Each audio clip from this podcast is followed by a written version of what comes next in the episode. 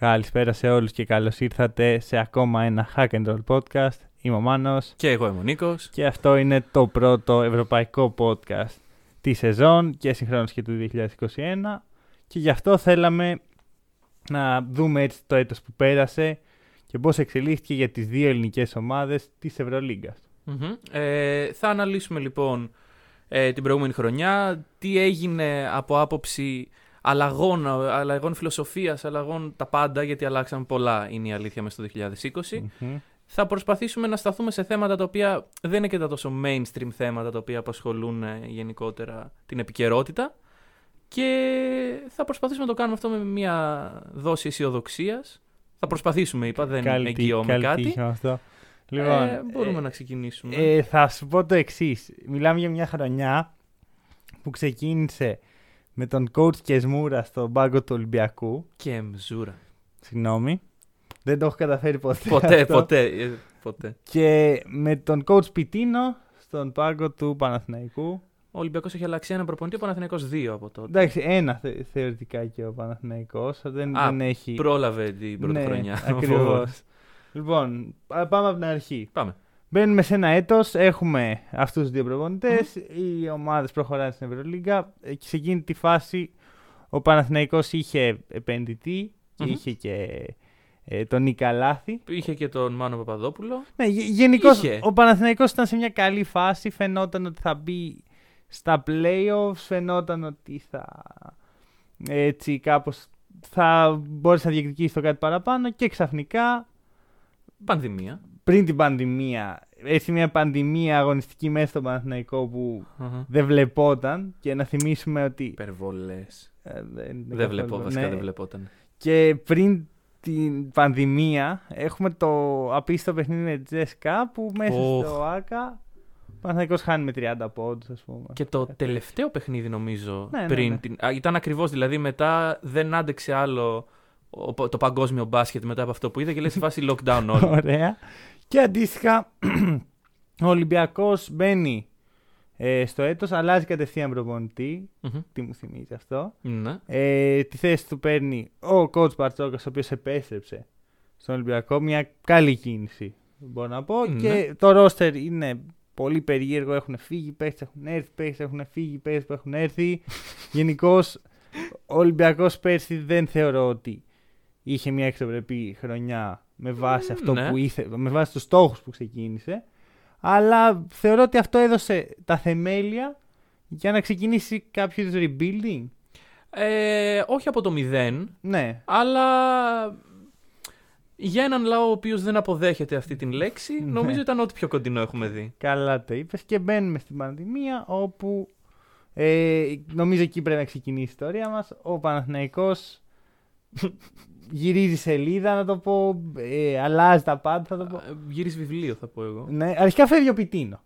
Ωραία, το οποίο από μόνο του ήταν ένα σοκ για τους ε, φίλους του Παναθηναϊκού. Γενικότερα για όλους ήταν ένα σοκ, γιατί ο Πιτίνο είχε υπογράψει, δεν είχε υπογράψει, ποτέ δεν θα μάθουμε. Του έρχεται πρόταση από το κολεγιακό, εκεί που, εκεί που ανήκει ο άνθρωπος, όπως και να το κάνουμε. Ε, επιλέγει να αποσυρθεί από το μπάγκο του Παναθηναϊκού. Δηλαδή, δεν ήταν από κάποια άποψη αποτελεσμάτων ή κάτι τέτοιο. Η ομάδα είχε κάνει pause τα πάντα λόγω του κορονοϊού. Ναι. Ήταν νομίζω λίγο πριν ξεκινήσει, αλλά ούτε τα πρωταθλήματα ξεκινήσαν, οπότε Μα δεν, Είχε ολοκληρω- δεν έγινε restart ποτέ. Το ακριβώς ευρωπαϊκό μπάσκετ. είχε ολοκληρωθεί η σεζόν ουσιαστικά. Οπότε ο Πιτίνο αποφάσισε ότι θέλει να γυρίσει στην Αμερική Ναι. και αφήνει την ομάδα στον βοηθό του. Ναι, βασικά δεν αφήνει πουθενά την ομάδα εκείνη τη στιγμή. Όχι, Δηλαδή, όχι, φεύγει. Εκεί απλά φεύγει Ναι, ναι, ναι. και ο Παναθηναϊκός είναι χωρίς προπονητή και χωρίς καμία, κανένας είδους ε, έτσι, καμία κίνηση, καμία μεταγραφή, Ναι. τίποτα. Και εδώ είναι το πρώτο φάουλ που οδήγησε στη σημερινή κατάσταση Μμμ. του Παναθηναϊκού. Το γεγονός ότι, οκ, ο ιδιοκτήτης του ήθελε να φύγει και να μην ασχολείται πλέον με τα κοινά, τουλάχιστον έτσι λέει ο ίδιος. Αλλά δεν υπάρχει κανένας λόγος να αφήνεις μια ομάδα στα κρύα του λουτρού και να μην υπάρχει τίποτα που μπορεί να αφήσεις πίσω σου. Να, να αφήσεις μαύρη, ε, στάχτη. Ναι, και στην τελική να πούμε το εξής. Η χρονιά ουσιαστικά τελείωσε τον Μάρτιο. Ναι. Πάνω κάτω όλοι το ξέραμε αυτό. Μμμ. Γιατί ο πρόεδρος, ο πρώην πρόεδρος του Παναθηναϊκού επέλεξε να περιμένει μέχρι τον Ιούλιο ναι για να, για να ανακοινώσει- βγει, να βγει να κάνει αυτή την βαρύγδουπη δήλωση κατά πάντων.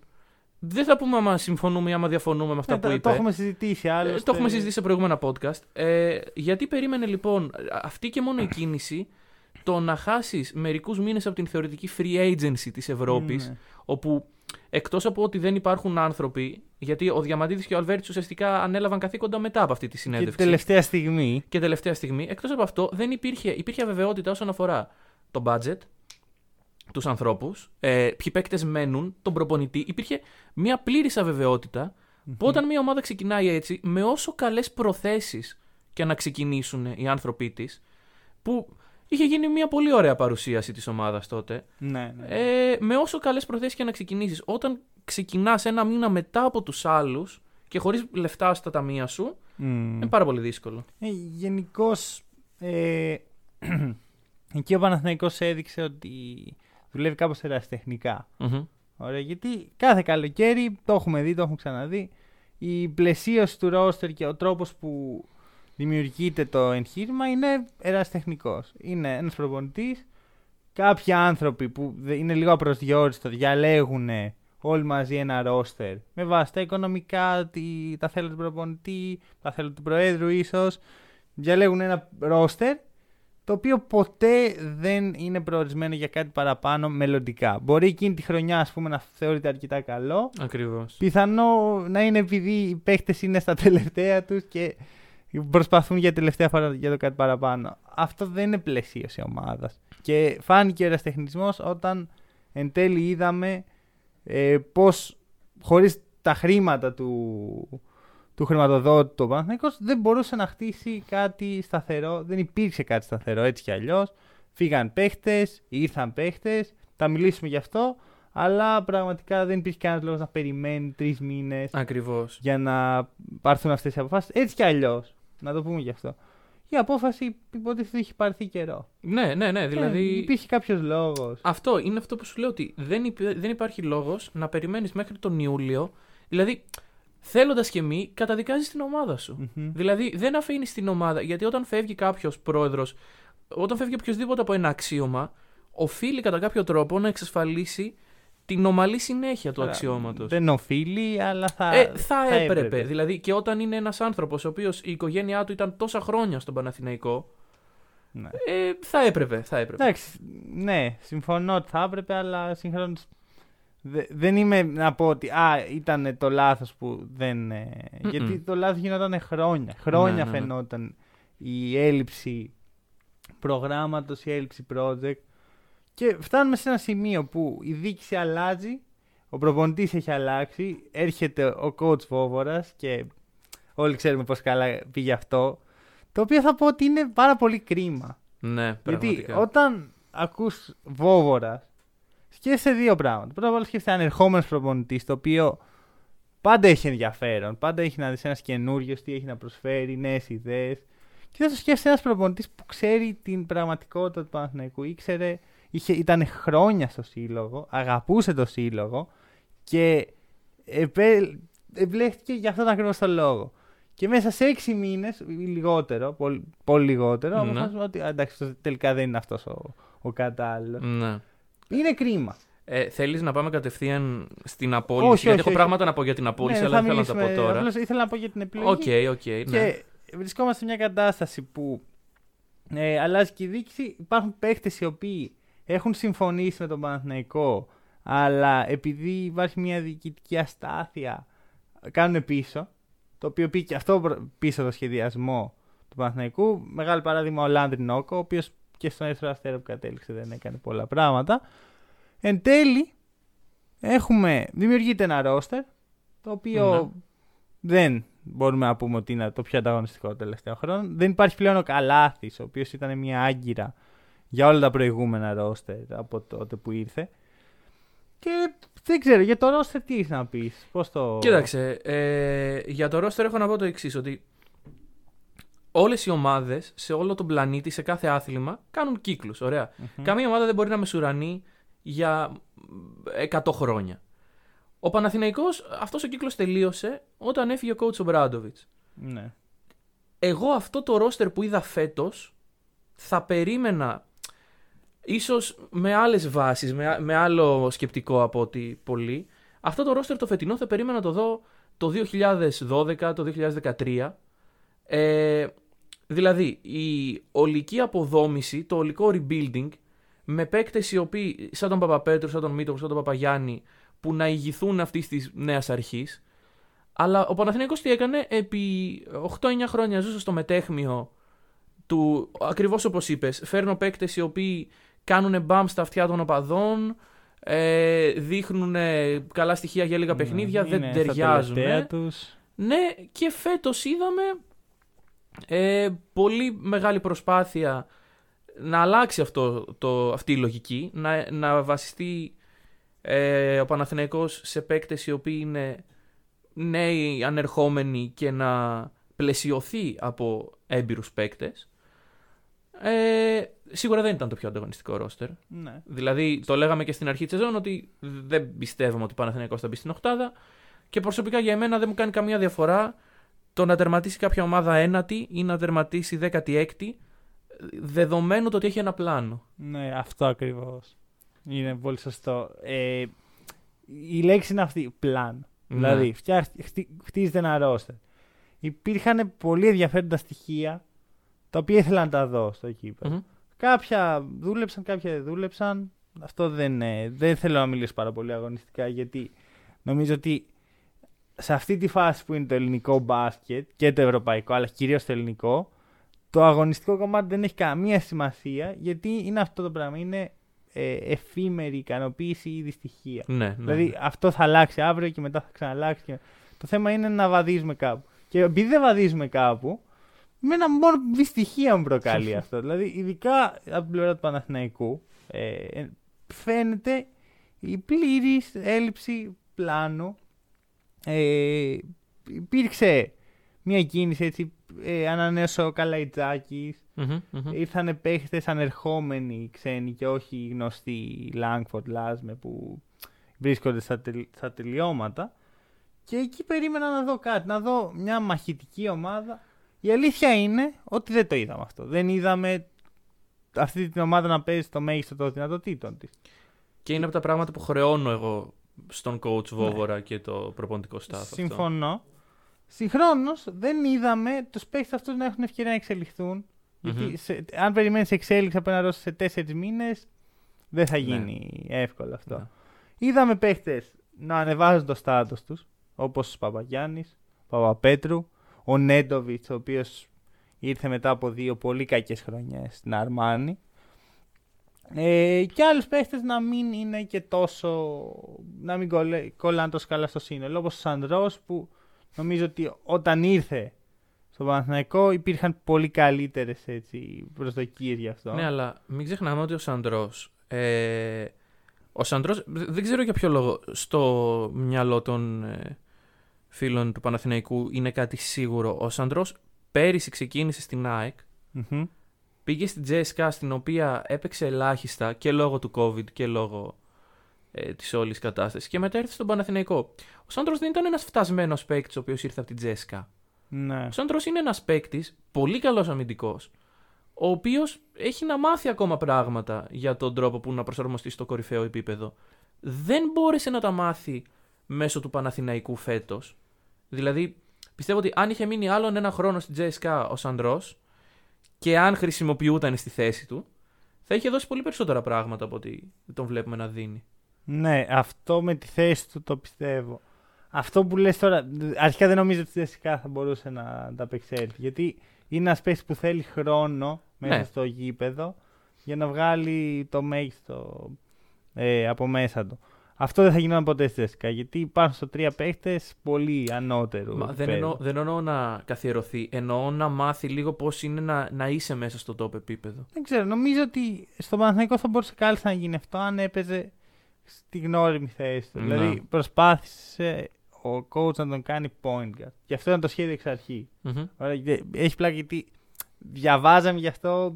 δε- εγώ, Λέγαμε. εγώ δεν το πολύ πίστευα. Λέω αποκλείεται αυτό να είναι το σχέδιο. Τελικά αυτό ήταν το Εντάξει, σχέδιο. Υπήρχε και μία έλλειψη στον Άσο. Δηλαδή, όταν ξεκίνησε η σεζόν, υπήρχε μία. Ε, αυτό είναι λάθος σχεδιασμού. Έτσι. Σύμφωνη. Αλλά έρχεται ο Λευτέρης Μποχορίδης Μμμ. και κάνει μερικά παιχνίδια τα οποία είναι πραγματικά. Αυτό που λέγαμε ότι θέλουμε να δούμε από τον Παναθηναϊκό ΑΒΓ μαχητικότητα κουλουπού κουλουπού. Ήταν ο Λευτέρης Ποχορίδη. Ωραία. Με τα καλά του, με τα κακά του, με την άνοδο, με την κάθοδο, με τα πολλά φάουλ, με τα λάθη. Ήταν αυτό όμως. Έρχεται λοιπόν ο Ποχορίδη στον Άσο, φέρνει έναν παίκτη ακριβό, τον Σέλβιν Μακ. Έχεις αυτούς τους δύο. Ναι, Έχεις και τον. ακριβώς, Έλληνα, εντάξει. Εντάξει. Ε, Δεν τα παραλέεις και εσύ. όχι, δεν τα, τα λέω σε σχέση με το ρόστερ το υπόλοιπο. Ε, Ναι, ε, Τέλος πάντων. εκεί με, με λίγα λεφτά Ναι, κλείνεις το Σέλβιν Max στην κατάσταση που τον βρήκες. άλλο είναι το point μου ότι έχεις Μακ, ε, Μποχορίδη, Καλαϊτζάκη και παρόλα αυτά επιμένεις στο να βάζει. Ο Σάντρο είναι εκπληκτικός στο να μαρκάρει άσο. Εκπληκτικός. Ναι. Αλλά στο να παίζει άσο. Είπες ένα όνομα που δεν μ' άρεσε και θα σταθώ σε αυτό. Για να σταθείς. Ο Γιώργος Καλαϊτζάκης πρέπει να σταματήσει οποιαδήποτε σκέψη ότι θα γίνει point guard στην Μμμ. καριέρα του. Ωραία. Έχει τα ιδανικά χαρακτηριστικά για να παίξει το 2-3. Έχει το μάκρος, έχει το σκοράρισμα. Δεν έχει τη δημιουργία. Τι να κάνουμε, Ναι, παιδιά; ναι. Δεν μπορούν όλοι οι υψηλοί παίχτες να γίνουν point guard. Δεν είναι όλοι διαμαντίδε. Ωραία. Μπορεί ένας παίχτης να αξιοποιηθεί και σε άλλες θέσεις. Απίστευτο. Ωραία. α- Παρότι ξεκίνησε σαν guard. Απλώς τον βολεύει να έχει την μπάλα στα χέρια του. Γι' αυτό Μμμ. σε μικρότερες εθνικές και σε μικρότερες ομάδες έπαιζε point guard. Δεν έχει κανένα νόημα αυτό. Δηλαδή, Ναι. να μου πεις, βάλε στο Νάσο Ναι. έναν ε, ανερχόμενο, Α. ας πούμε, να φέρει τον Καράμπελα, Μμμ. Να σου πω ναι.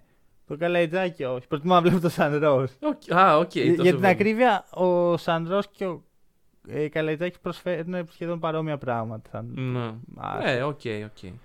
Εντάξει, το ότι ο Καλατζάκη δεν χρησιμοποιείται να το θέσουμε στο τραπέζι. Σίγουρα να το θέσουμε. Περιμένω να δω. Γιατί εντάξει, πλέον και για αυτούς που πίστευαν ότι μπορεί ο Παναθηναϊκός να μπει στους 8, πλέον και με την τωρινή βαθμολογία, εντάξει, κάθε κάποια, κάποια παιχνίδια πολύ στενά, όπως έχουν έρθει τα πράγματα, είναι πολύ χαμηλά ο Παναθηναϊκός αυτή τη στιγμή. Μμμ. Περιμένω στο δεύτερο γύρο να δω και από τον καινούριο προπονητή της ομάδας, τον coach Κάτας. Περιμένω να δω Μάλλον. Να το Μάλλον. πούμε. Δεν, δεν υπάρχει κάτι. Ποτέ δεν ξέρεις με το hack and roll. Λέμε τώρα. Ναι, ναι, ναι. Α, disclaimer. Το podcast γυρίζεται Σάββατο βράδυ. Ε, Ναι, βγαίνει αύριο. Κυριακή μεσημέρι. Κανείς δεν ξέρει τι μπορεί να γίνει μέχρι αύριο. Μπορεί να επιστρέψει ο ναι. Γιανακόπουλο. Μπορεί να επιστρέψει ο Παύλος Γιανακόπουλο. Κανείς δεν ξέρει. Ε, Τέλος πάντων, αυτό που θέλω να πω είναι ότι περιμένω από τον coach οποιονδήποτε ε, να χρησιμοποιήσει παίκτες όπως Καλαϊτζάκης, Ματζούκας που είναι η νέα προσθήκη του Παναθηναϊκού. Θα δούμε, θα δούμε. Ελπίζω. Ναι. Εντάξει, ε, η κίνηση ε, του Ματζούκα ήταν πολύ μεγάλη υπόθεση και μου τη δίνει γιατί σκέφτομαι, είμαι στο μυαλό του παίχτη και σκέφτομαι θα πάω στον Παναθηναϊκό, θα παίξω για τον coach Φόβορα. Αυτή είναι η κατάσταση.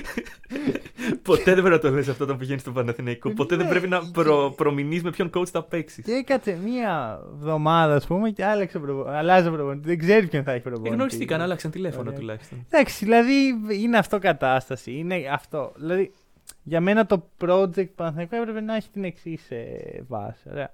Θέλουμε να γίνουμε ένας ελκυστικός προορισμός για Έλληνες παίχτες και για ε, ξένους παίχτες που θέλουν να ανεβάσουν το στάτους τους. Μμμ. Ωραία. Πολύ καλό, καλή ιδέα γιατί όταν δεν έχεις λεφτά πρέπει να βρεις έναν τρόπο να είσαι ανταγωνιστικός. Όπως κάνεις Αλγύρης, ας πούμε, που είναι Ακριβώς. ακριβώς αυτό. Ναι, ναι, ναι. Λιθουανοί παίχτες και, Και, παίχτες ξένοι θέλουν να- παίκτε που θέλουν να ανεβάσουν το Ωραία. στάτους του. ε, αυτό για να γίνει πρέπει να κάνεις δύο πράγματα. Να ανεβάσεις το στάτους των ξένων παιχτών και να δίνεις ευκαιρία στους Έλληνες παίχτες να ε, παίξουν και να βελτιωθούν μέσα από σένα. Ναι. Πώς θα γίνει αυτό άμα δεν χρησιμοποιούνται αυτοί οι παίχτες; ναι, ναι, ναι. Ε, δεν ξέρω. Γιατί πρόσεξε με. Όπως είπα και στην αρχή του podcast, στην Ελλάδα η έννοια rebuilding είναι μακριά από το μυαλό μας. Είναι, όπως είπες πολύ σωστά, τα εφήμερα συναισθήματα που νιώθουμε. Δηλαδή, κερδίζει η ομάδα την Πέμπτη, είμαστε χαρούμενοι. Χάνει η ομάδα την Πέμπτη, είμαστε δυστυχισμένοι. Δεν, δεν βλέπουν οι περισσότεροι ποτέ πιο βαθιά από μία ήττα ή μία νίκη Μμμ. το, το τι έγινε σε αυτό το παιχνίδι, το πώς εξελίχθηκε, α, τι κέρδισε η ομάδα μακροχρόνια. Ποτέ, γιατί δεν δε βλέπουμε μακροχρόνια, γιατί ξέρουμε ότι μακροχρόνια θα αποτύχουμε. Ναι. Ξέρουμε ότι δεν θα πάρουμε καμία από τις δύο ελληνικές ομάδες σε ευρωπαϊκό. Ε, Το οποίο δεν είναι. Η έννοια της αποτυχίας. Δηλαδή, η- η Ζαλγκίρις θεωρείται αποτυχημένη ομάδα. Ε, για το μυαλό πολλών Ελλήνων θεωρείται. Εντάξει, άμα, άμα αυτό είναι η έννοια της... Δηλαδή, Α, Να σε βάλει σαν ο Έλληνα οπαδό περιμένει να επιστρέψουμε σε μια δεκαετία πριν που μεσουρανούσαν. Οι... Ναι, ναι. Δεν πρόκειται να συμβεί αυτό. ναι οκ. Δεν πρόκειται. Δηλαδή έτσι όπως είναι δομημένο το ευρωπαϊκό μπάσκετ, δεν δίνει ευκαιρία σε λιγότερο κα- ε, καλά οικονομικά ομάδες Μμμ. να ανέλθουν. Πρόσεξε με, δεν δίνει. Γιατί όμως, γιατί ενώ πάει να τις κάνει εσόκλειστες στο πρωτάθλημα, δεν τους δίνει κανένα λόγο, όχι μάλλον δεν τους δίνει κανένα τρόπο με τον οποίο να ανέλθουν. Ναι, ακριβώς. Και να είναι ανταγωνιστικές Ναι. μεταξύ τους. Δηλαδή δεν γίνεται. Είμαστε τέσσερις ομάδες οι οποίες έχουν το δεκαπλάσιο μπάτζ από όλες τις υπόλοιπες. Και το συζητάμε, το συζητάμε, το συζητάμε. Δεν θα γίνει κάτι γι' αυτό. Όχι. Και ο, ο ένας πάντω πρέπει να το κατανοήσει αυτό και να μπορεί να, να το σεβαστεί και να δώσει ευκαιρία στην ομάδα. Δηλαδή, και πάμε τώρα στην απόλυση του coach. Γιατί βασικά αυτό είναι που πρέπει να μιλήσει κανένα Ναι. για τον Παναθηναϊκό. Γιατί για μένα αυτό είναι η ταφόπλακα σε οποιοδήποτε project υποτίθεται ότι έχει το Παναθηναϊκό. Και μπορεί να χτίσει καινούριο project. Δεν υπάρχει καινούριο project. Ε, Δηλαδή, ωραία. Coach Βόβορα. Έκανε κάποια παιχνίδια καλά, κάποια. Όχι, Όχι, καλά. τόσο καλά. Συμβαίνει. Είναι ένας Σίγουρα. rookie προπονητής. Rookie γενικά. Δεν έχει ξαναπροπονήσει ποτέ μια ομάδα. Και στην πρώτη στραβή, γιατί είναι η πρώτη στραβή. Στην ήττα από το Λαύριο, αποφασίζει ο Παναθηναϊκός και ο, ο κόσμος σε, με- σε, σε Ναι. μεγάλο βαθμό ότι εντάξει, δεν είναι αυτός ο προπονητής για μας. Γιατί ρε παιδιά; Δηλαδή, η ήττα από το Λαύριο είναι αυτή που. Νομίζω ότι πηγαίνει πιο βαθιά από την ήττα από το Λαύριο. Ε, λοιπόν, να σου πω εγώ τι πιστεύω. Κοίταξε, η λέξη προπονητής και η έννοια του προπονητή είναι μια πολύ σύνθετη έννοια. Αλλά εγώ το ανάγω σε μερικά bullet points. Προπονητής είναι το playbook που έχει, ωραία, το τι συστήματα βγάζουμε στον αγώνα. Είναι το, πόσο, η- το ποσοστό επαγρύπνησής του μέσα στο παιχνίδι, κατά πόσο μπορεί να διαχειριστεί μια κρίση μέσα στο παιχνίδι. Μμμ. Ε, είναι η σχέση τους με τους παίκτες, προφανώς. Και είναι η διαχείριση των ηττών σε κάθε επίπεδο και επικοινωνιακό και αγωνιστικό. Και είναι και το πώς εξελίσσει το πλάνο, το project για το οποίο Ωραία. συζητάμε. Ο Βόβορας, από αυτά τα bullets που είπα, το μόνο το οποίο θεωρώ ότι έκανε λάθος μερικές φορές ήταν η επαγρύπνηση μέσα στο ματς. Ναι. Και αυτό είναι λίγο σχετικό. Σίγουρα, στα δικά μου μάτια. Ναι, ok. ok. Εντάξει. Όμως, όπως είπες, είναι ένας rookie προπονητής, ωραία. Δηλαδή, άμα δεν κάνει αυτά τα λάθη. Δηλαδή, δεν μπορώ να καταλάβω γιατί ε, επικροτούμε τους νέους παίκτες όταν κάνουν λάθη και τους προτρέπουμε να συνεχίσουν και τα σχετικά. Αλλά όταν βλέπουμε ένα νέο προπονητή να προσπαθεί να ανέλθει μέσα από αυτό το σύστημα, τον αποδοκιμάζουμε έτσι. Ναι, ακριβώς, ακριβώς αυτό. Δηλαδή ε, και οι προπονητές είναι σε θέσεις που βελτιώνονται, που εξελίσσονται, που αλλάζουν.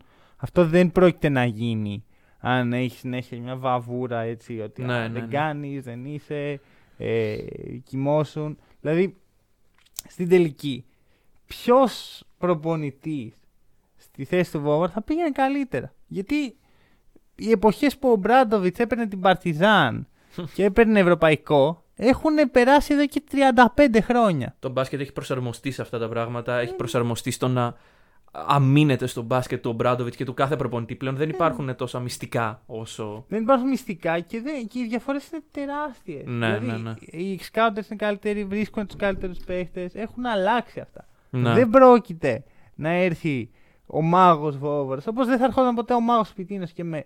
Ο Πιτίνος, ο Πιτίνος. Πιτίνο. και θα ακούνε για το ραδάκι του και θα, α, θα παίρνουν ευρωπαϊκό. Δεν δουλεύει έτσι το μπάσκετ. Δεν δουλεύει έτσι προπονητική. Και αν δεν το καταλάβει ο κόσμος, άμα δεν ξυπνήσει ο κόσμος και δει τη, με- τη μεγάλη εικόνα, ότι χτίζουμε κάτι, ότι αφήνουμε ένα όνομα στη, στη πιάτσα, δεν πρόκειται να αλλάξει αυτό. Και στο ελληνικό μπάσκετ θα μείνει ένας βάλτος, ο οποίος δεν, δεν θα έχει τελειώμα. Αυτό. Καλά τα λες. Ε, εντάξει. Κατά τα άλλα, ναι, αυτό. Δηλαδή πιστεύω την απόλυση του coach την καλύψαμε. Ε, μ, τώρα ο καινούριος, δηλαδή, ναι, είναι αυτό που λες. Πριν, πριν ε, να σου πω και κάτι άλλο. Μμμ. Ε, Μιλώντας για την ήττα από το Λαύρι, γιατί αυτό υποτίθεται. Έλα μωρέ τώρα. Όχι, όχι, πρέπει να, να συζητηθεί αυτό. Ε, ότι μιλώντας για την ήττα από το Λαύριο, το πρόβλημα που καταλογίζω εγώ στον coach είναι ότι παρά το έτσι όπως εξελισσόταν το παιχνίδι, βασικά ούτε καν έτσι όπως εξελισσόταν το παιχνίδι, το γεγονός ότι αντί να βάλει μέσα Καλαϊτζάκι, Δίπλαρο, Ναι, ναι, ναι. ε, Ματζούκα, έβαλε μέσα τους βασικούς για να γυρίσει το παιχνίδι. Εμένα δεν με νοιάζει να γυρίσει το παιχνίδι. Ναι, ναι. Ειλικρινά, δεν έχει καμία αξία να γυρίσει το παιχνίδι με τον Λαύριο. Έχει αξία να παίξει 30 λεπτά ο Καλαϊτζάκης και να βελτιωθεί μέσα από αυτό. Έτσι δουλεύει το μπάσκετ. Έχει Δεν- αξία να χάσει ο Καλαϊτζάκης από το Λαύριο, Ναι, ναι, ναι. να τα ακούσει ο Καλαϊτζάκης, να, να, να γυρίσει, να, να δει αυτό το αποτέλεσμα. Ο Καλαϊτζάκης. Δεν έχει νόημα ο Παπαπέτρου να παίξει 30 λεπτά με το Λαύριο και να χάσει. Και δεν πιστεύω, δεν ξέρω από πού πηγάζει αυτό. Σου λέω, εγώ πιστεύω ότι ο coach, ε, παρότι είμαστε σε μια χρονιά που δεν έχουμε κόσμο στα γήπεδα, ο coach ακούει τον κόσμο. Εντάξει, και Μπορεί, βλέπει ναι. τα θέλω του κόσμου. Τα θέλω του κόσμου είναι. Εντάξει, παιδιά, ε, ευρωπαϊκό δεν θα πάρουμε, αλλά μην χάνουμε και στην Α1. Εντάξει, Εντάξει, μην αυτή, είναι, χάνουμε στην αρχή, αυτή ναι. είναι η λάθος νοοτροπία. Την οποία εγώ πιστεύω ότι είχε για κάποιο λόγο μπει στα αυτιά του coach και στο άγχος του μην γίνει αυτό που τελικά έγινε, αυτό είναι το παράδοξο, Μμμ. ε, προσπαθούσε τον τελευταίο καιρό. Εντάξει, γιατί όλες οι ομάδες κάνουν κοιλιά. Δηλαδή, εδώ ομάδες με πολύ ψηλό budget, δηλαδή βλέπουμε την ΕΦΕΣ να έχει κάνει μια κοιλιά, όπως και να το κάνουμε. Ε, ο Παναθηναϊκός με τα τόσα λίγα χρήματα για budget δεν θα έκανε μια κοιλιά μας στη χρονιά. Δηλαδή, να ηρεμήσουμε λίγο από τις απαιτήσεις που έχουμε από αυτό το σύνολο. Αυτό και δεν είναι το να κερδίζει κανείς σε, σε ένα ελληνικό πρωτάθλημα σκοτωμένο με ομάδες Ναι, ναι, ναι. που αλλάζουν κάθε μέρα το ρόστερ, αλλάζουν προπονητές. Δεν μου λέει κάτι. Τι, τι αφήνεις πίσω σου είναι το θέμα. Και αυτό που αφήνει πίσω του Παναθηναϊκός είναι το απόλυτο τίποτα. Ωραία. Και αν, αν είμαι Έλληνας παίχτης ανερχόμενος, δεν θέλω να πάω στον Παναθηναϊκό. Γιατί να πάω να κάθομαι να βλέπω τους άλλους να παίζουν από τον πάγκο και μετά από τρία χρόνια απλώς να φύγω και να ψάξω μια άλλη καλύτερη ευκαιρία. Μετά θα σε εκτιμήσουν όμως. Θα Δεν- σε χειροκροτάνε. Εντάξει, οκ. να- Εντάξει. Δηλαδή δεν. θε- Απλά, απλώς δεν. Τώρα για τον coach Κάτας. Αρχικά δεν είναι καινούργιος στο προσκήνιο. Ο Ντετ Κάτας παίζει του Παναθηναϊκού. Ε, ένα από τα πολύ μεγάλα ταλέντα που έχει βγάλει το Ισραηλινό μπάσκετ. Και είναι μία από τις βόμβες που έχει ρίξει ο Παναθηναϊκός έτσι, όταν είχε τη δυνατότητα. Μμμ. Ε, η οποία δεν έχει εκτιμηθεί λόγω του τραυματισμού του. Ναι. Ε, ήταν για πολλά χρόνια, έχει, έχει δουλέψει στην εθνική του Ισραήλ, έχει δουλέψει στη Χάπο Ιερουσαλήμ, έχει πάρει πρωτάθλημα από τη Μακάμπη, το οποίο δεν είναι εύκολο πάλι λόγω τη διαφορά Διαφοράς. του budget. Ε, ποιο είναι το θέμα; Δεν, μπορώ, δεν πιστεύω ότι από τη στιγμή που δεν στηρίχτηκε ο, Ο Βόβορας, Βόβορας, ναι. ένας προπονητής που ήταν εκεί για χρόνια, ε, ήξερε τα πράγματα, ήξερε τους πάντες, ήξερε τους παίχτες, δεν στηρίχτηκε, δεν νομίζω ότι μπορεί να στηριχτεί ο Κάτας όπως θα έπρεπε και πολύ πιθανό να έχει την ίδια μοίρα. Ε, και αυτό δεν το θέλω ειλικρινά. Δεν, δεν μου... Απλά θα είναι ακόμα χειρότερη η εικόνα που θα έχω για τον Παναθηναϊκό μετά από αυτό. Ναι, ε, δεν ξέρω, κοίταξε. Δεν θα πω ψέματα. Την καριέρα, την προπονητική καριέρα του Κάτας δεν την έχω ακολουθήσει πιστά. Ε, εντάξει, δε- δε- θέλω να σου πω ότι δεν ξέρω τι στυλ προπονητή είναι. Είναι πιο fast pace ε, Πιο fast pace από... από ότι ο Βόβορας. Οκ. Ε, δεν ταιριάζει καθόλου το τωρινό ρόστερ, Α, ωραία. γιατί ε, στηρίζεται αρκετά στο τρίποντο. Μμμ. Ε, για να, να νιώσεις λίγο, ένα space που πήρε από τον Παναθηναϊκό η Χάπουελ ήταν ο Φελντέιν. Μμμ. Ο οποίος είναι αυτό, είναι τρίποντο, επίθεση, Γρήγορος. επίθεση κυρίως, όχι πάρα πολύ άμυνα. Ναι. Γενικώς νομίζω ότι το τωρινό ρόστερ του Παναθηναϊκού δεν ταιριάζει καθόλου στον κόσμο. Καλά, και, εντάξει. Και, και να τέριαζε; Εντάξει, άμα τέριαζε, θα μπορούσαμε να δούμε έτσι, κα- ακόμα καλύτερο, μια ακόμα καλύτερη εικόνα και να Ναι. κρατήσει θέση. Τώρα δεν καταλαβαίνω. Τι, ποιες είναι οι προσδοκίες από τον coach κάτω. Οι προσδοκίες ε, ελπίζω, θέλω να ελπίζω ότι είναι μακροχρόνιες. Ναι, όπως με το Βόβορα. Ναι. Μακροχρόνιες Ε, ενδιαφέρει. γι' αυτό λέω θέλω να ελπίζω. Εντάξει. Αλλά τέλος πάντων. Δεν, δεν υπάρχει κάποια τέτοια ένδειξη στο δικό μου. Ναι, μυαλό. ναι, ούτε, ούτε στο δικό μου. Δηλαδή, ε, είναι αυτό που λες. Εφόσον δεν στηρίχθηκε ο Βόβορα, ποιος θα στηριχτεί; Δηλαδή, έχεις Και- βγάλει ένα Και παιδί. δεν ήταν μόνο ο Βόβαρας που δεν στηρίστηκε, έτσι. Εντάξει, εδώ ακούσαμε και για τον Πιτίνο. Εντάξει, ο Πιτίνο πες ότι ήταν και επιλογή. Ε, ο του. Πασκουάλ. ο Πασκουάλ. Ο, ναι. Εντάξει, ο Πεδουλάκης έχουμε πει για την τοξική σχέση που Μμμ, έχει με τον μμμ. Παναθηναϊκό, αλλά ο coach Πασκουάλ, ο οποίος θεωρώ ότι έδωσε την ευκαιρία στον Παναθηναϊκό στην καλύτερη του χρονιά στη, ε, μετά ο Μπράντοβ στην Ναι. εποχή, δεν στηρίχθηκε καθόλου, δεν είχε... Ε, με, με την πρώτη στραβή και αυτός έφυγε, γενικώς Δεν θα είχα καμία εμπιστοσύνη. Γενικά, άμα θέλουμε να πούμε λίγα λόγια στον coach Κάτας, να τον προειδεάσουμε. Coach, μη χάνεις από ελληνικές ομάδες μετά από, μετά από συνεχόμενες ήττες στην Ευρωλίγα. Αυτό είναι το μυστικό. Άμα κερδίσεις. Γιατί πρόσχεραμε, εγώ θυμάμαι τον coach Πασκουάλ. Ε, ο Πασκουάλ έφυγε μετά από ένα παιχνίδι με τον αρη στην Α1, όπου ε, σε αυτό το παιχνίδι ο Παναθηναϊκός εν τέλει κέρδισε, αλλά είχε χάσει μια διαφορά των πολλών πόντων μέσα στον αγώνα. Υπήρχε εκνευρισμός μέσα στο ΟΑΚΑ, πράγμα το οποίο κατέληξε σε έναν Πασκουάλ να φεύγει. Ο Πεδουλάκης έφυγε μετά από την ήττα από την Άλμπα, η οποία θεωρητικά ήταν μία από τις αδύναμες ομάδες της Α1. Ο Πιτίνο. Της Ευρωλίγκας, συγγνώμη. Είπα, πήγα να την, να την ε, ομοιάσω λίγο με την Α1. Ε, και ο Πιτίνο έφυγε επειδή. Με ένα tweet βασικά. Ναι. δεν έχει σχέση. Δεν, δεν, δεν ταιριάζει το μοτίβο. Και το start του Πιτίνου δεν είναι τέτοιο που ο Παναθηναϊκός ναι. μπορεί να το απολύσει. Α, δεν νομίζω. Αλλά εγώ δεν θεωρώ ότι ό,τι και αν γινόταν θα παρέμεινε από την επόμενη χρονιά. Άλλωστε φαινόταν ότι είχε αλλού τη Ναι, ναι, ναι.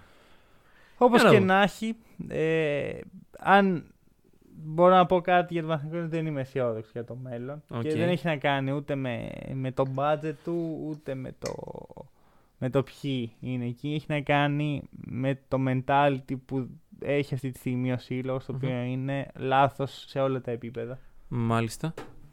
Και νομίζω μπορούμε. Ε, αν, να το κάνουμε και για τις δύο ομάδες αυτό. Ε, μία ευχή για το 2021 για τον Να στηριχτεί ο coach κάτω. Να στηριχτεί ο coach κάτω. Ωραία, γιατί είναι, το αξίζει η ευκαιρία. Όπως άξιζες στον Βόβορα, το αξίζει και αυτή η ευκαιρία okay. ε, να βρεθεί στην Ευρωλίγκα, αλλά για το Βόβορα δεν ήταν ευκαιρία εν τέλει. Ωραία. Επίσης, θα σου πω κάτι. Θεωρώ ότι κάποια στιγμή οι οπαδοί του Παναθηναϊκού θα κοιτάξουν επίσης το ότι απολύσαν το Βόβορα τώρα και δεν το πιστεύουν. Ναι, γιατί ναι, ναι. είναι τόσο καλός. Γιατί ο Βόβορας, εγώ πιστεύω ότι του χρόνου θα είναι σίγουρα σε επίπεδο Ευρωλίγκας. Ε, του χρόνου δεν ξέρω. Δεν πιστεύω ότι θα μείνει άνεργος ο Βόβορας στην ηλικία δεν που. Δεν βλέπω πολλές ομάδες Ευρωλίγκας που αυτή τη στιγμή θέλουν να στηρίξουν ένα τέτοιο project με τον Βόβορα.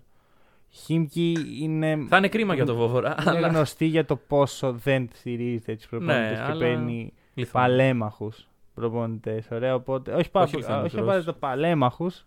Έτσι που έχουν ένα. Φτασμένους. Φτασμένους μπορείς να το πεις. Ναι, ναι, Εγώ ναι. δεν θεωρώ τον Κουρτ Νάιτ φτασμένο για κανένα λόγο. Εντάξει, φτασμένο στα μάτια κάποιον. Πιστεύω ότι κάποια στιγμή μέσα στην καριέρα του αυτό θα, θα αποδείξει ότι πόσο καλός είναι. Μάλιστα. Που ήταν και η ευχή που έκανε ο Νέντοβιτς, τον ίδιο τον προπονητή. Ακριβώς. Το να τους δείξεις πόσο, πόσο όπως έδειξες και σε εμάς. Όχι, πόσο καλός είσαι, όχι πώ έδειξες. Ναι, ναι, ναι. Γιατί δεν είχε την ευκαιρία να δείξει. Ε, έδειξε το πόσο καλός άνθρωπος ήταν στους παίκτες του Παναθηναϊκού. Δηλαδή... Κα, καλός, οι καλοί άνθρωποι δεν κερδίζουν τίτλους. Τέλος πάντων. Οι καλοί προπονητές το κάνουν. Το τραβήξαμε το θέμα. Ναι, Προχωράμε ναι, ναι. στην άλλη ελληνική ομάδα. Η οποία, όπως είπες, ξεκίνησε ε, τη χρονιά, την ημερολογιακή χρονιά με τον coach Μπαρτσόκα. Mm-hmm. Ε, το καλοκαίρι έγιναν κάποιες προσθήκες. Μάλλον α, άλλαξε κατά πολύ η ομάδα. Έφυγαν παίκτες οι οποίοι ξένοι κυρίως. Ε, οι οποίοι δεν τέριαζαν με τον coach Μπαρτσόκα, τους βρήκε έτοιμου. Ήρθε ο Κώστας Λούκας από την Φενέρ ε, με την ε, ταμπέλα του νέου ηγέτη της ομάδας. Ε, οι πάλιες καραβάνες Ο Βεζέγκοφ ε, αυξήθηκε ο ρόλος του. Ναι. Ήρθαν ξένοι παίκτες. Είναι αυτό που είπες. Όχι φτασμένοι, αλλά ανερχόμενοι και πολύ καλής ποιότητας. Και βγήκανε σε αυτή την περίπτωση. Χασάν Μάρτιν, Άρον Χάρισον. Σακέλ Μακίση Κόσο και αν δεν τον συμπαθείς που έχουμε ξανασυζητήσει, δεν συμπαθείς ναι, τον μπάσκετ που παίζει. Δεν, δεν πιστεύω ότι είναι κάτι ιδιαίτερο. Σύμφωνοι, κατά τη γνώμη μου, στο στυλ και στο mentality του Ολυμπιακού ταιριάζει. Το fast pace, η, η άμυνα, η, η σκληράδα και αυτό που θέλει να βγάλει. Απλώς είναι τόσο στρίκη σαν παίχτης. Ναι, δηλαδή, ναι. Μπορεί τη μία, στο ένα παιχνίδι να τον βλέπεις και να λες πώς αυτό το παίχτη δεν είναι στο NBA. Ναι, και την, και άλλη... την άλλη να το βλέπεις και να λες ποιος είναι αυτός. Ναι, για, γιατί δεν κάνει κάτι. Αυτό. Ναι, ναι. Είναι, δε, δε, πιστεύω ότι είναι πάρα πολύ παίχτη ψυχολογίας και ρυθμού. Mm. Το οποίο μέχρι ένα σημείο είναι και καλό, όχι σε τόσο μεγάλο βαθμό. Ναι. Τέλος πάντων, ξεκίνησε η χρονιά. Mm-hmm. Είδαμε το Σλούκα να ξεκινάει λίγο μουδιασμένος, θα πω εγώ. Ε, είδαμε τους ξένους παίκτες να ξεκινάνε καλά. Είδαμε τον Ολυμπιακό να χτίζει μια καλή πορεία. Μετά είδαμε να πέφτουν λίγο οι μετοχές όλων. Είδαμε τραυματισμούς. του Κώστα Παπα-Νικολάου και του Σακέλ Μακίσικ. Και τώρα αυτή τη στιγμή βλέπουμε το Σλούκα να μεσουρανεί στον Πειραιά, να είναι πολύ βελτιωμένος, να έχει την όρεξη που εγώ πιστεύω ότι όρεξη έλειπε από την... Δεν ε, συμφωνώ. είναι μέσα, είναι μέσα στις φάσεις ο Σλούκας. Είναι, δείχνει Και την αυτό ενέργεια σημαίνει να- το έλειπε η όρεξη. Δηλαδή, δε- Δεν ξέρω. Συγγνώμη, αλλάζεις ομάδα μετά από Χρόνια. 6 χρόνια; Κάτι Ωραία. τέτοιο. Και πας από το σύστημα του Ομπράντοβιτς, το οποίο είναι γνωστό στην Ευρώπη για το πόσο τις λεπτομέρειες είναι, σε ένα σύστημα στο οποίο εσύ πρέπει από σένα ξεκινάνε όλα. Από σένα ξεκινάει το παιχνίδι. Ε, α, και είσαι και ο X Factor της ομάδας. Ε, δεν μπορεί να μην ξεκινήσεις στραβά. Δε- Είναι απαραίτητο Ναι. ότι θα, θα ξεκινήσει στραβά. Ναι, ναι, γιατί ναι. Ε, είναι πολύ μεγάλη διαφορά Ναι, από τον το... τρόπο που σε προσεγγίζει κάθε ομάδα. Ακριβώς, από το All of your life Ναι, you'll be γιατί- asking me, πας στο... ε, Πάρε την ομάδα και ηγήσου αυτής. Εντάξει, όχι ακριβώς. Γιατί Ε. δεν είναι ο Κότ Μπαρτζόκας ένας τύπος που του λέει. Α, Όχι, όχι, όχι, Δώστε σε καμία του, πάμε. περίπτωση. απλώς ε, στηρίζεται πιο πολύ στο ταλέντο Μμμ. τους Σλούκα και θέλει, πολ- θέλει χρόνο για να προσαρμοστεί. σε αυτό. Ναι. Και εγώ πιστεύω ότι πιθανόν να έχει ακόμα μια κοιλιά. Ε, Τέλος πάντων, τώρα μιλάμε Ναι, φτάσαμε ναι, ήδη ναι, στο τώρα. όχι. απλώς Μπορεί να έχει ακόμα μια Στο recap. κοιλιά Ναι. και να ξανανεύει. Πάντως σε βάθος χρόνου νομίζω ότι αυτό που είδαμε τώρα Μμμ. είναι ο Σλούκα. Αρχικά, ε, θα σου πω τα συν που βλέπω στον Ολυμπιακό. Ναι. Είναι ότι όντως κάνει αυτό που ζήτησε και από τον Παναθηναϊκό. Γιατί για μένα ο Παναθηναϊκός και ο Ολυμπιακός είναι πάνω κάτω σε δύο καζάνε αυτή τη στιγμή. Ναι. Δεν υπάρχει μεγάλη διαφορά στο budget, δεν υπάρχει μεγάλη διαφορά στην οτροπία. Πρέπει και οι δύο να βελτιωθούν σε αυτούς τους βαθμούς. Η διαφορά είναι ότι ο Ολυμπιακός τον τελευταίο χρόνο έχει κάνει πιο σωστά βήματα, πιο σωστές κινήσεις. Πιο ψύχραιμα θα πω εγώ. Εντάξει, ψύχραιμα, γιατί άμα δεις πώς ξεκίνησε η περσινή χρονιά Α, του ναι, Ολυμπιακού, οκ. ξεκινώντας με τον Coach Blatt, τον απέλυσαν σε ένα παιχνίδι Ναι, ναι. πολύ, ναι. κα- πολύ κακή διαχείριση. Ε, με ένα πολύ κακό ρόστερ. Δηλαδή, ήδη εκεί υπήρχαν θέματα. Ε, Παρ' όλα Μετά αυτά, και σιγά Μζούρα, σιγά, μ, για ένα χρόνο μπορώ να πω ότι έχουν γίνει κάποιες σωστές κινήσεις. Το οποίο Ναι. είναι καλό. Δεν είναι ακόμα εκεί που πρέπει ο Ολυμπιακός και θα μιλήσουμε γιατί, αλλά είναι σε καλό δρόμο. Μμμ. Ένα από τα πράγματα που πραγματικά χαίρομαι να βλέπω είναι οι ανερχόμενοι ξένοι οι οποίοι αυτοί προσπαθούν να ανεβάσουν το στάτους τους Ναι, ναι. ναι. μέσα από την ομάδα. Αυτοί που είπες, Μάρτιν, ΜακΚίσικ, Χάρισον, δεν είναι όλοι στο peak. Έτσι. Όχι, και δεν είναι όχι. όλοι το καλύτερο που έχει να προσφέρει το ευρωπαϊκό μπάσκετ. Αλλά τη δουλειά του την κάνουν. Κάνουν αυτό που πρέπει, κάνουν αυτό που ζητάει ο προπονητής και δουλεύει. Ναι, ναι, θα ναι. πω. Και το ότι δεν είναι το καλύτερο που, έχουν να προσφέρει, που έχει να προσφέρει το ευρωπαϊκό μπάσκετ, εντάξει, ε, έχουν καιρό να δείξουν πράγματα. Ναι, Δηλαδή- ε, αυτή τη στιγμή. Αυτή τη στιγμή, ναι, αυτή τη στιγμή, άμα ήταν το καλύτερο που έχει να προσφέρει το ευρωπαϊκό μπάσκετ, ο Ολυμπιακός θα ήταν πρώτος, δεν τίθεται Αυτό. θέμα. Τώρα, από την ελληνική πλευρά του ρόστερ, Μμμ. υπάρχουν πράγματα που δεν μ' αρέσουν. Ναι. Εντάξει, αρχικά όλοι ξέρουμε για το θέμα που δημιουργήθηκε μεταξύ. ΕΟΚ. ε, όχι πια ΕΟΚ. Μέσα στην ομάδα. Το εσωτερικό Α, θέμα α, α. που υπήρξε μεταξύ Σπανούλ και Μπαρτσόκα. Έφυγε αυτό. Ε, το θέμα ποιο είναι; Δεν βλέπω ποια είναι η επόμενη μέρα του Ολυμπιακού. Μμ. Δηλαδή, ο Σπανούλης, ο Πρίντεζης είναι παίχτες οι οποίοι έχουν κάνει απίστευτες καριέρες. Καριέρες που δύσκολα θα ξαναδούμε από Έλληνες παίχτες στην Ευρώπη. Παρ' όλα αυτά, είναι πολύ μεγάλα σε προχωρημένη ηλικία. Ε, και το μοναδικό πράγμα που υπάρχει πίσω τους πλέον είναι ο Βεζέγκοφ. Γιατί και ο Σλούκας Μμ. και ο Παπα-Νικολάου Μην ξεχνάμε, είναι είναι. πάνω από 30 χρονών. Ο Σλούκας είναι 31 και εκεί θέλω να καταλήξω κι εγώ ότι ναι, ο Σλούκας ήρθε για ηγέτης, αλλά άμα ο Ολυμπιακός και το είχαμε αναφέρει και στο πρώτο podcast που είχαμε κάνει ότι ο Ολυμπιακός πρέπει να πάψει να ζει το 2012. Ναι. Δηλαδή δεν ήρθαν οι Fantastic Four να του πάρουν το ευρωπαϊκό πάλι. Δηλαδή, ναι, δεν- ναι, ναι. Ε, άμα, θέλ, άμα σταματήσει να ζει και δει ότι δει μπροστά του, δηλαδή δει ότι ο Σλούκας έχει ακόμα 2, 3, 4 max χρόνια παραγωγικά που να μπορεί να ηγηθεί της ομάδας, ε, πρέπει να βιαστεί, κατά τη γνώμη μου. Άκου. Ε, στη φάση που είναι τώρα το Ρόζο του Ολυμπιακού και πιθανότατα στη φάση που θα είναι σε δύο χρόνια, σε τρία, Μμμ. δεν θα πάρει την Ευρωλίγα. Συμφωνώ. Ωραία. Συμφωνώ απόλυτα. Χαίρομαι. Α, Εκτός αν ε, αποκτηθούν παίκτες, φτασμένοι.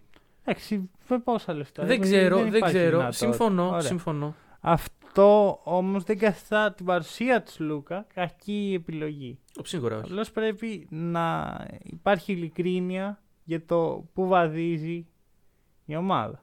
Ναι, Δηλαδή- ναι, ναι, ναι, ναι. Πρέπει να ξέρουμε ότι ο Λούκας είναι εκεί για να ανεβάσει το σάτ της ομάδας, αλλά δεν πρόκειται να το πάει να το τερματίσει Μμμ. από μόνος του. Είναι, Ναι. είναι παίκτης ο οποίος θα μπορούσε να το κάνει αυτό έχοντας δύο-τρεις άλλους του επίπεδου του. Δεν μπορεί μόνος του. Και κανείς Ναι. δεν μπορεί μόνος του. Ούτε ο Καλάθι μπορούσε μόνος στο Παναθηναϊκό, ούτε ο Διαμαντίδης μπορούσε μόνος στο Παναθηναϊκό, ούτε ο Σπανούλης μπορούσε τα προηγούμενα χρόνια. Που έκανε. Ήταν πολύ κοντά σε αυτό. Ναι, Αλλά ναι, ναι.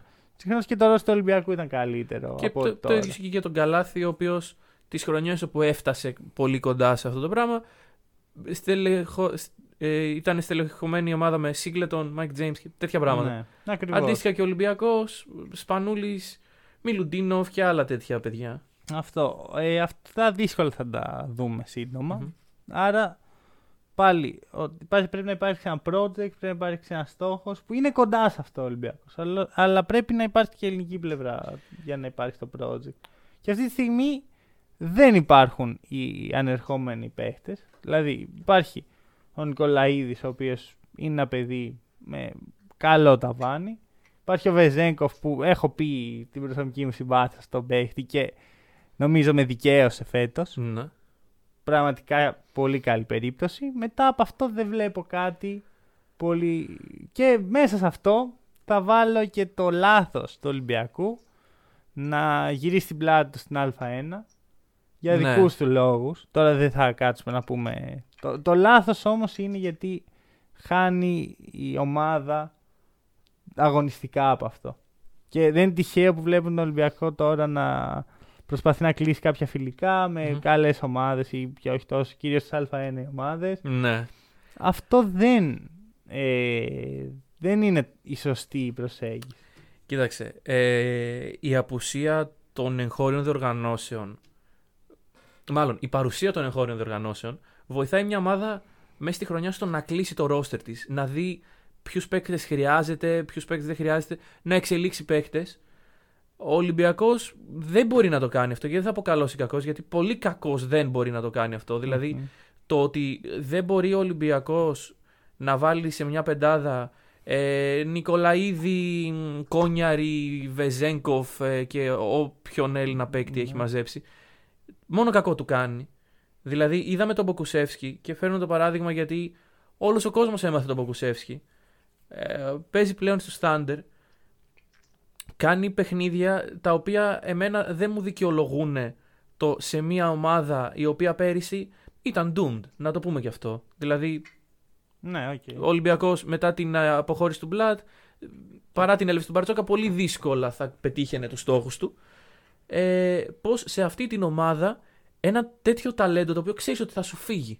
Μμμ. Ωραία. Βάλε τον να δεις λίγο μπάσκετ, ας πούμε, να Εντάξει, απολαύσεις ε, τον άμ- παίκτη. Άμα ξέρεις ότι θα σου φύγει, δεν έχεις και άμεσο κέρδος από αυτό. Ναι, δεν έχεις άμεσο κέρδος, αλλά τον έχεις τον έχεις στην ομάδα σου. Δηλαδή, δεν είναι κρίμα οι φίλαθλοι του Ολυμπιακού να βλέπουν τώρα τον Ποκουσέφσκι στην Αμερική και να, μην, να, είχαν, τον, να τον είχαν τρία χρόνια εδώ. Οι ομάδες δεν χτίζονται έτσι. Δεν χτίζονται έτσι ομάδες, αλλά δε- μα, δε- πέρυσι τι, τι πήγαινε να Οι, χτίσει. οι ομάδες δεν χτίζονται βάζοντας μέσα στον παίχτη που θέλει, θέλει να δει ο κόσμος. Οι ομάδες χτίζονται βάζοντας μέσα στον παίχτη που θα εξελίξει. Και άμα είναι εξελίξει ένα παίχτη για να σου φύγει σε ένα χρόνο, και ίσω ότι ο Μποξέσκι δεν είχε θέμα να, Όχι. να δείξει. Γιατί οι σκάουτερ του NBA δεν βλέπουν τρία παιχνίδια Ευρωλίγα και λένε Α, καλός είναι Καλός. αυτός, ρε. Ναι. Βλέπουν πολλά πράγματα τα οποία δεν καταλαβαίνει ο καθένας ε, και κρίνουν ποιο είναι ψηλό pick, ποιο όχι. Με αποτέλεσμα ούτε καν την αξία του στο draft δεν θα ανέβαζες με το να το βάλεις. Ω, την αξία στον draft δεν θα την ανέβαζες. καλύτερα, ξέρεις ποιος θα έπρεπε να παίξει εκεί; Ο Βεζένκοφ που έπαιξε και τώρα βλέπουμε τι Ναι, αποτέλεσμα. ναι, ναι, ναι. Γιατί ναι, να ναι. μην δούμε κάτι αντίστοιχο στο Παναθηναϊκό που βλέπουμε πολλά βράδια τον Μίτογλου να μην είναι καν να μην ξεπερνάει το 15 λεπτό, ας πούμε. Ναι. Το- Γύρισα εκεί για ένα λόγο. Για να δείξω πόσο κοντά είναι αυτές οι δύο ομάδες. Δηλαδή, πέρσι ο Ολυμπιακός σε χειρότερη μοίρα από ότι ο Παναθηναϊκός τώρα. Ναι, ναι, Ο σίγουρα. λόγος είναι ότι ήταν η αβεβαιότητα που υπήρχε γύρω από το σύλλογο Ε, καλά, και τώρα υπάρχει στο Παναθηναϊκό. Απλώς η αβεβαιότητα είχε μια, την εξής ε, μόρφη. Έχουμε τους παίχτες που είχαμε, ο Σπανούλη, ο Πρίντερ. Έχουμε κάποιους ξένους όπως κάναμε πάντα και δεν κάνουμε τίποτα με αυτό. Ο Είμαστε Παναθηναϊκός ξεκίνησε στάσιμοι, από το ναι. 0, οπότε είναι αναμενόμενη η αβεβαιότητα. Και παρόλα αυτά, μέσα σε λιγότερο από ένα χρόνο, είδαμε άμεση βελτίωση. Μμμ. Και σου λέω, δεν με νοιάζει το πόσο καλά παίζει ο Ολυμπιακός. Με νοιάζει το τι εκπέμπει σαν σύλλογος. Και αυτό που εκπέμπει είναι ότι σε ένα-δύο χρόνια θα υπάρχει, θα έχει κάποιους σοβαρούς παίχτες να, να τον κρατήσουν και θα έχει κάποιους εξελίξιμους είτε ξένους είτε Έλληνες. Αυτό θα το δουν οι ίδιοι. Ε, αυτό Ναι. είναι το θέμα μου. Οκ. Το τι ε, εκπέμπει ο κάθε σύλλογος. Και το τι εκπέμπει όχι μόνο σε μένα. Στους προπονητές, στους Ευρωπαίους, στους Έλληνες, στους Έλληνες, στους εξελίξιμους. Για να φέρεις αυτούς τους παίχτε πρέπει να σε εμπιστευτούν. Δεν πρόκειται να σε εμπιστευτούν αν απολύσει τον coach σου μετά από ένα παιχνίδι. Όπως έκανε πέρυσι ο Ολυμπιακός. Δεν ήταν μόνο ένα παιχνίδι. Ε, δεν ξέρω κατά πόσον είχε επηρεάσει η κατάσταση της υγείας του Blood ε, αυτή την εξέλιξη. Μην ξεχνάς ότι η χρονιά δεν είχε, καλ- δεν είχε τελειώσει και με τους καλύτερους Ιωνούς. Αλλά πραγματικά, δηλαδή, αν λέμε ότι ο Παναθηναϊκός καθυστέρησε μέχρι τον Ιούλιο να αρχίσει την ε, ε, οικοδόμηση της νέας χρονιάς, ο Ολυμπιακός στα τέλη του 18 ξεκίνησε την ανοικοδόμηση της νέας χρονιάς Σεπτέμβριο, διώχνοντας τον προπονητή του. Δηλαδή, δίνοντας Ναι. ένα ολόκληρο καλοκαίρι το χτίσιμο μια ολόκληρη σεζόν που. Το λέμε και το ξαναλέμε. Στην Ελλάδα, καλώ ή κακός, μια σεζόν είναι σημαντική για, για, το, για, τον, για τον απολογισμό της. Όταν λοιπόν δίνεις αυτό το χτίσιμο σε έναν προπονητή, τον οποίον τον διώχνεις μετά από δύο αγωνιστικές, δεν μπορώ να δω εγώ το πώς. Ε, το, το, το πώς προχωράει αυτό το πράγμα. Βέβαια, παρόλη την ε, αβεβαιότητα αυτή, είδαμε τον coach Μπαρτσόκα να έρχεται και να δίνει μια σταθερότητα. Εντάξει, και αυτό θέλω να σου πω κάτι. Ήταν και λίγο τύχη. Δηλαδή, Ε, ήτανε έτυχε ο ένας προπονητής που θα μπορούσε να έρθει και να δώσει μια σταθερότητα να είναι ελεύθερος, να μην είναι σε. η αγοραστική του αξία να έχει πέσει. Οπότε να μπορείς να τον φέρεις και κάπως οικονομικά και ε, χωρίς να το διεκδικεί κάποια άλλη ομάδα. Ναι. Εντάξει, λέει έτυχε. Άμα είναι να βασιζόμαστε στην τύχη, δεν πάμε πουθενά. Γιατί, συγγνώμη, ο Πιτίνος στον Παναθηναϊκό δεν έτυχε. Περίπου ναι. Ο Πασκουάλ στον Κοίτα, Παναθηναϊκό όχι, δεν έτυχε. Ο Πασκουάλ δεν έτυχε ακριβώς. Ο Πασκουάλ ε, είναι, κατά τη γνώμη μου, πολύ παρόμοια περίπτωση με τον Μπαρτσόκα. Ήρθε στην αρχή της σεζόν όντας με χαμηλή αγοραστική αξία ε, λόγω ε, της λήξης συνεργασίας του με την Παρσελώνα και της μία χρονιάς όπου, αν θυμάμαι καλά, δεν προπονούσε. Ε, και ήρθε στον Παναθηναϊκό Οκτώβριο, Νοέμβριο. Υπάρχει μια μεγάλη διαφορά. Ωραία. Ο Πασκουάλ, η, η ανεργία του Μμμ. δεν συνδυάστηκε ποτέ με την έλλειψη επιλογών. Τουλάχιστον στο δικό μου μυαλό. Μπορεί αυτό να είναι κάτι δικό μου. Αλλά συνδυάστηκε με την. ότι ήθελε να τον πείσει κάτι για να το αναλάβει. Και το, τον έπεισε ο Παναθηναϊκός γιατί τότε ήταν μια καλή περίοδος για το σύλλογο. Ναι. Υπήρχε ένα σοβαρό budget, υπήρχε ένα σοβαρός παίχτης στο όνομα του Νικαλάθ που μπορούσε να βασιστεί σε αυτό. Γενικώς νομίζω ότι τον έπεισε κάπως τον Τσάβε ότι αυτό είναι. Μμμ. Είμαστε αυτό. Μπορούμε. Θέλουμε να, θέλουμε να κάνουμε αυτό. Υπήρχαν βλέψεις για Final Four, όσο μακρινό και αν μα φαίνεται τώρα. Ο Παναθηναϊκός στην πρώτη χρονιά του Πασκουάλ τερμάτισε Πέμπτος. πέμπτο, τέταρτος Μπράβο. και τη δεύτερη τερμάτισε πάλι Πέμπ- τέταρτος. Ναι, ναι, ναι, ναι. ναι. Δηλαδή το, στο top 4 τώρα που δεν κουνιέται από εκεί που είναι, τότε τερμάτισε ο Παναθηναϊκός και ο Ολυμπιακός. Μμμ, μμμ. Ωραία, οπότε αυτές ήταν οι βλέψεις του συλλόγου τότε. Τώρα ο Πασκουάλ θα ερχόταν πιστεύεις στον Παναθηναϊκό; Σίγουρα όχι. Ε, μάντεψε γιατί. Γιατί Ε. δεν θα τον κολάκευε και δεν θα ήταν αυτό που ήθελε ε, από ένα project. Αντίστοιχα, ε, ο coach Παρτσόκας δεν νομίζω ότι είδε κάποιο project και είπε εδώ είμαστε. Νομίζω ότι απλώς ήταν η ομάδα που ήθελε να βρίσκεται από τις, από τις επιλογές. του. Να. Και δικαίωμά του, έτσι, δεν το λέγε κακό ή κάτι. Απλώς το λέω σαν ότι νο- θεωρώ ότι είναι πολύ πιο δύσκολο μια ελληνική ομάδα να πει στον Πασκουάλ παρά Παρά τον να- Μπαρτσόκ. Κοίταξε, και το ότι έπεισε τον Μπαρτσόκα άγεται και στις ε, καλές σχέσεις που διαχρονικά είχε η ομάδα. Δηλαδή Που δεν Πετύχανε- είχε εννοείς. Γιατί ο Μπαρτσόκας δεν έφυγε με έφυγε, καλές σχέσεις έφυγε από με τον πολύ Ολυμπιακό. κακές Ωραία. εμπειρίες, αλλά κέρδισαν και πράγματα. Και όταν ήρθε η ώρα της απόφασης να επιστρέψει, να μην επιστρέψει, ε, τα ζήγησε ο άνθρωπος και κατέληξε ναι, στο ναι. ότι οι χαρέ υπερνικούν τις λύπες. Μπορεί. Και Μπορεί. Δεν είμαι, Εντάξει. δεν είμαι σίγουρος γι' αυτό. να είμαι ειλικρινής. Και δεν νομίζω ότι οι προπονητές σκέφτονται ακριβώς έτσι. Οι χαρές παίρνουν κοντήλιο. Νομίζω ότι σκέφτεται ποια είναι η καλύτερη δυνατή επιλογή για την καριέρα μου. Γιατί μην ξεχνάμε, οι- και οι αθλητές και οι προπονητές είναι επαγγελματίες. Δεν έχει να κάνει με το συνέστημα. να. Ωραία. Πολύ σπάνιες περιπτώσεις παικτών έχουμε δει. Προπονητών ακόμα πιο σπάνιες, έχεις δίκιο. Να, να βάζουν το συνέστημα πάνω από τέτοιο. Ναι. Και πιστεύω ότι όσο περνάνε και τα χρόνια, δύσκολα θα βλέπουμε. Ναι. Τώρα, όσον αφορά τον Πιτίνο, μιας και μιλάμε για το Μια και δεν έχει 2020. καμία σχέση. Ναι. Όχι, όχι, θα σου πω. Μιας και κάνουμε έτσι ένα απολογισμό για το 2020 και ήταν τελευταία φορά που τον είδαμε σε ελληνική ομάδα. Μμμ.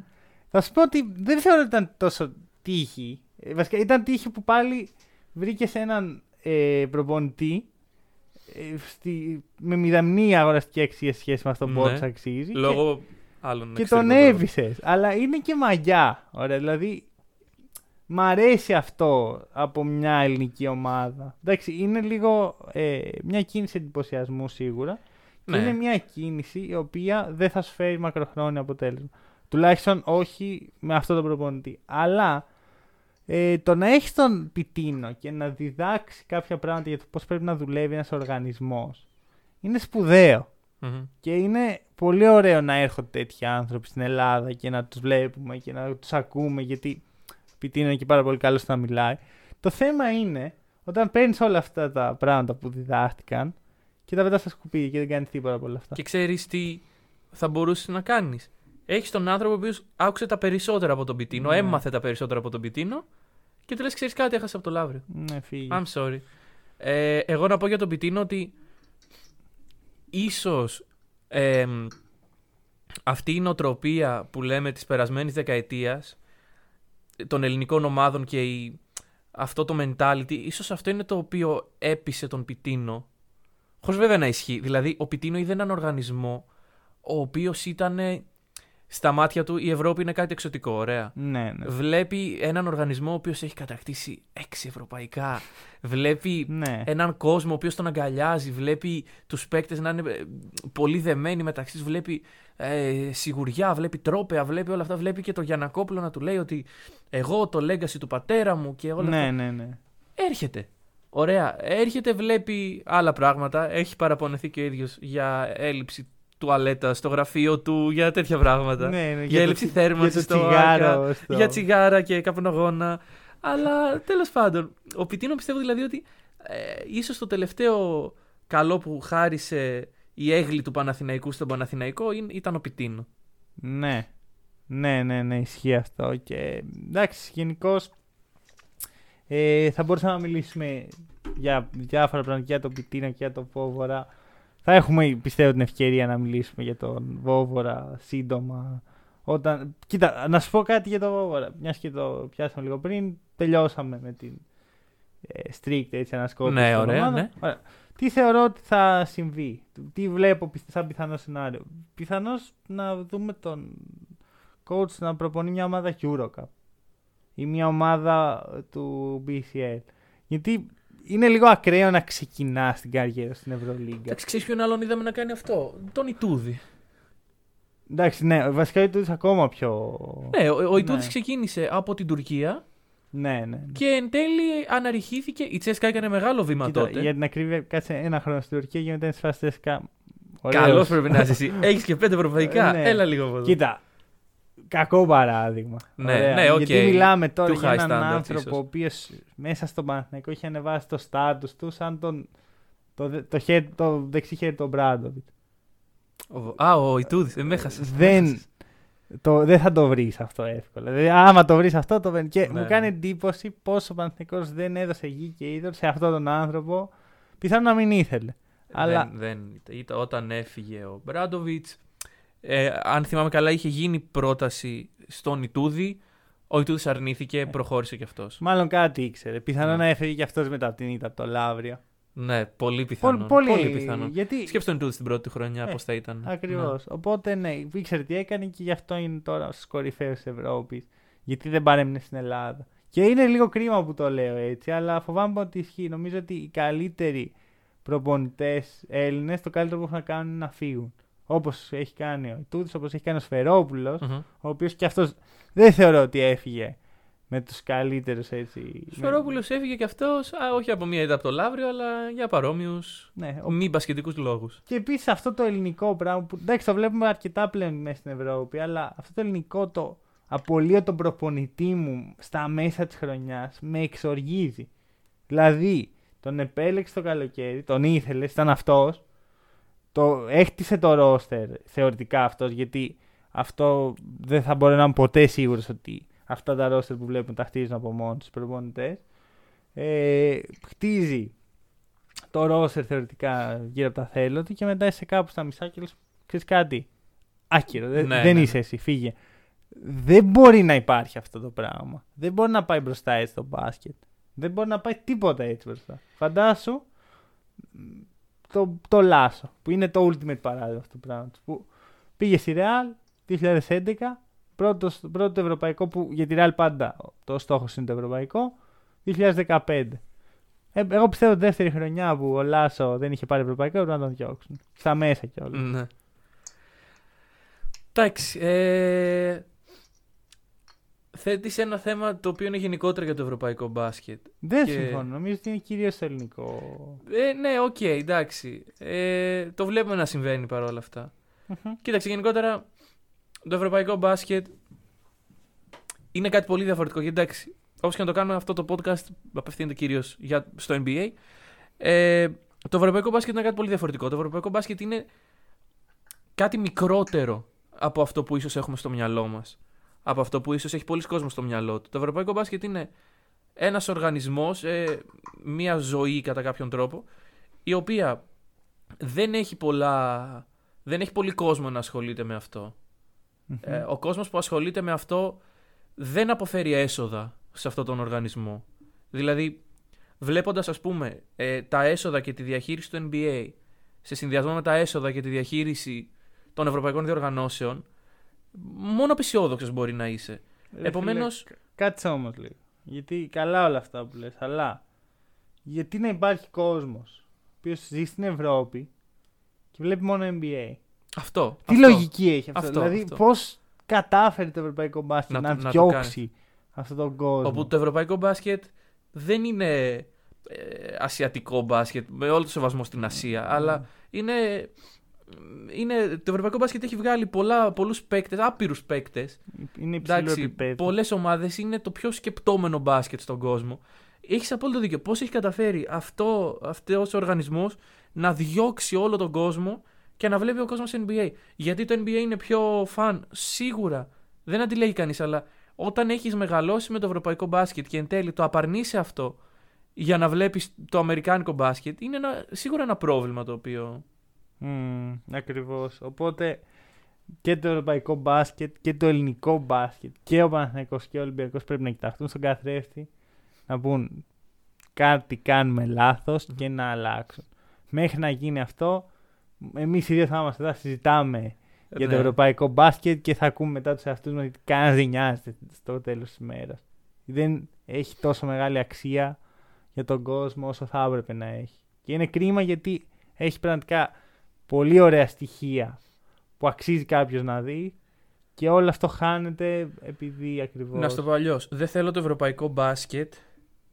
Χρωστάμε ευχή για τον Ολυμπιακό. Αλλά Ναι. ε, δεν θέλω το ευρωπαϊκό μπάσκετ. Μία ευχή για το ευρωπαϊκό μπάσκετ. Δεν θέλω να είναι ε, η τροφοδοσία του NBA για παίκτες. Δηλαδή, κάθε δύο-τρία χρόνια να βλέπουμε ένα παίκτη, δύο-τρει, τους οποίους να τροφοδοτεί η Ευρώπη. Λούκα Ντόνζιτς, Ναι. Ντένι Αβντίγια και οτιδήποτε. Απλά να τροφοδοτεί στο NBA και να το παραχωρεί. Δηλαδή, Ναι. Θέλω να δω παίκτες να μεγαλώνουν στο ευρωπαϊκό μπάσκετ, να, να, να το φέρουν πιο ψηλά. Διαμαντίδης, Σπανούλης. Μμ. Οκ, πάμε πάλι στο παρελθόν, αλλά Ε, από εκεί ξεκινά. αυτό δηλαδή Από εκεί ξεκινά είναι αυτό κάτι το παρελθόν. οποίο μπορείς, είναι εφικτό. Ναι. Τα μεγάλα budget δεν είναι εφικτά. Το να έχεις παίκτες οι οποίοι είναι στο ευρωπαϊκό μπάσκετ και ζουν και αναπνέουν για το ευρωπαϊκό μπάσκετ είναι ευθύνη σου να το δημιουργήσεις, Ναι. αλλά δημιουργείται. Συμφώνω. Για δώσε ευχή για τον Ολυμπιακό. Ευχή για τον Ολυμπιακό. Να μην έχει κρίσεις. Ναι, οκ. να, να, μην, να, να συνεχίσει έτσι όπως πορεύεται. Το καλό για τον Ολυμπιακό είναι ότι δεν έχει την Α1 για να χάνει από το Λαύριο και να χάνει τον προπονητή. και να χάνει τον προπονητή του. Ναι, ναι. Πέρα από την πλάκα, ο Ολυμπιακός ε, να μας δείξει τη σταθερότητα την οποία μας δείχνει ήδη Ωραία. και να πορευτεί. Δεν ξέρω που θα βγάλει αυτό. Όπου και αν βγάλει, θα βγάλει κάπου καλύτερα από το να διαλύσει κάθε χρόνο την ομάδα. Ακριβώς. Και ας κλείσουμε εδώ το σημερινό podcast και πάλι καλή χρονιά σε όποιον ακούει μόνο Καλή τα χρονιά. ευρωπαϊκά μας Ναι, podcast. ναι, ναι. Ε, θα τα πούμε την Τρίτη κλασικά με Around the League για το NBA. Αχα. Μέχρι τότε από εμάς καλή συνέχεια. Καλή συνέχεια.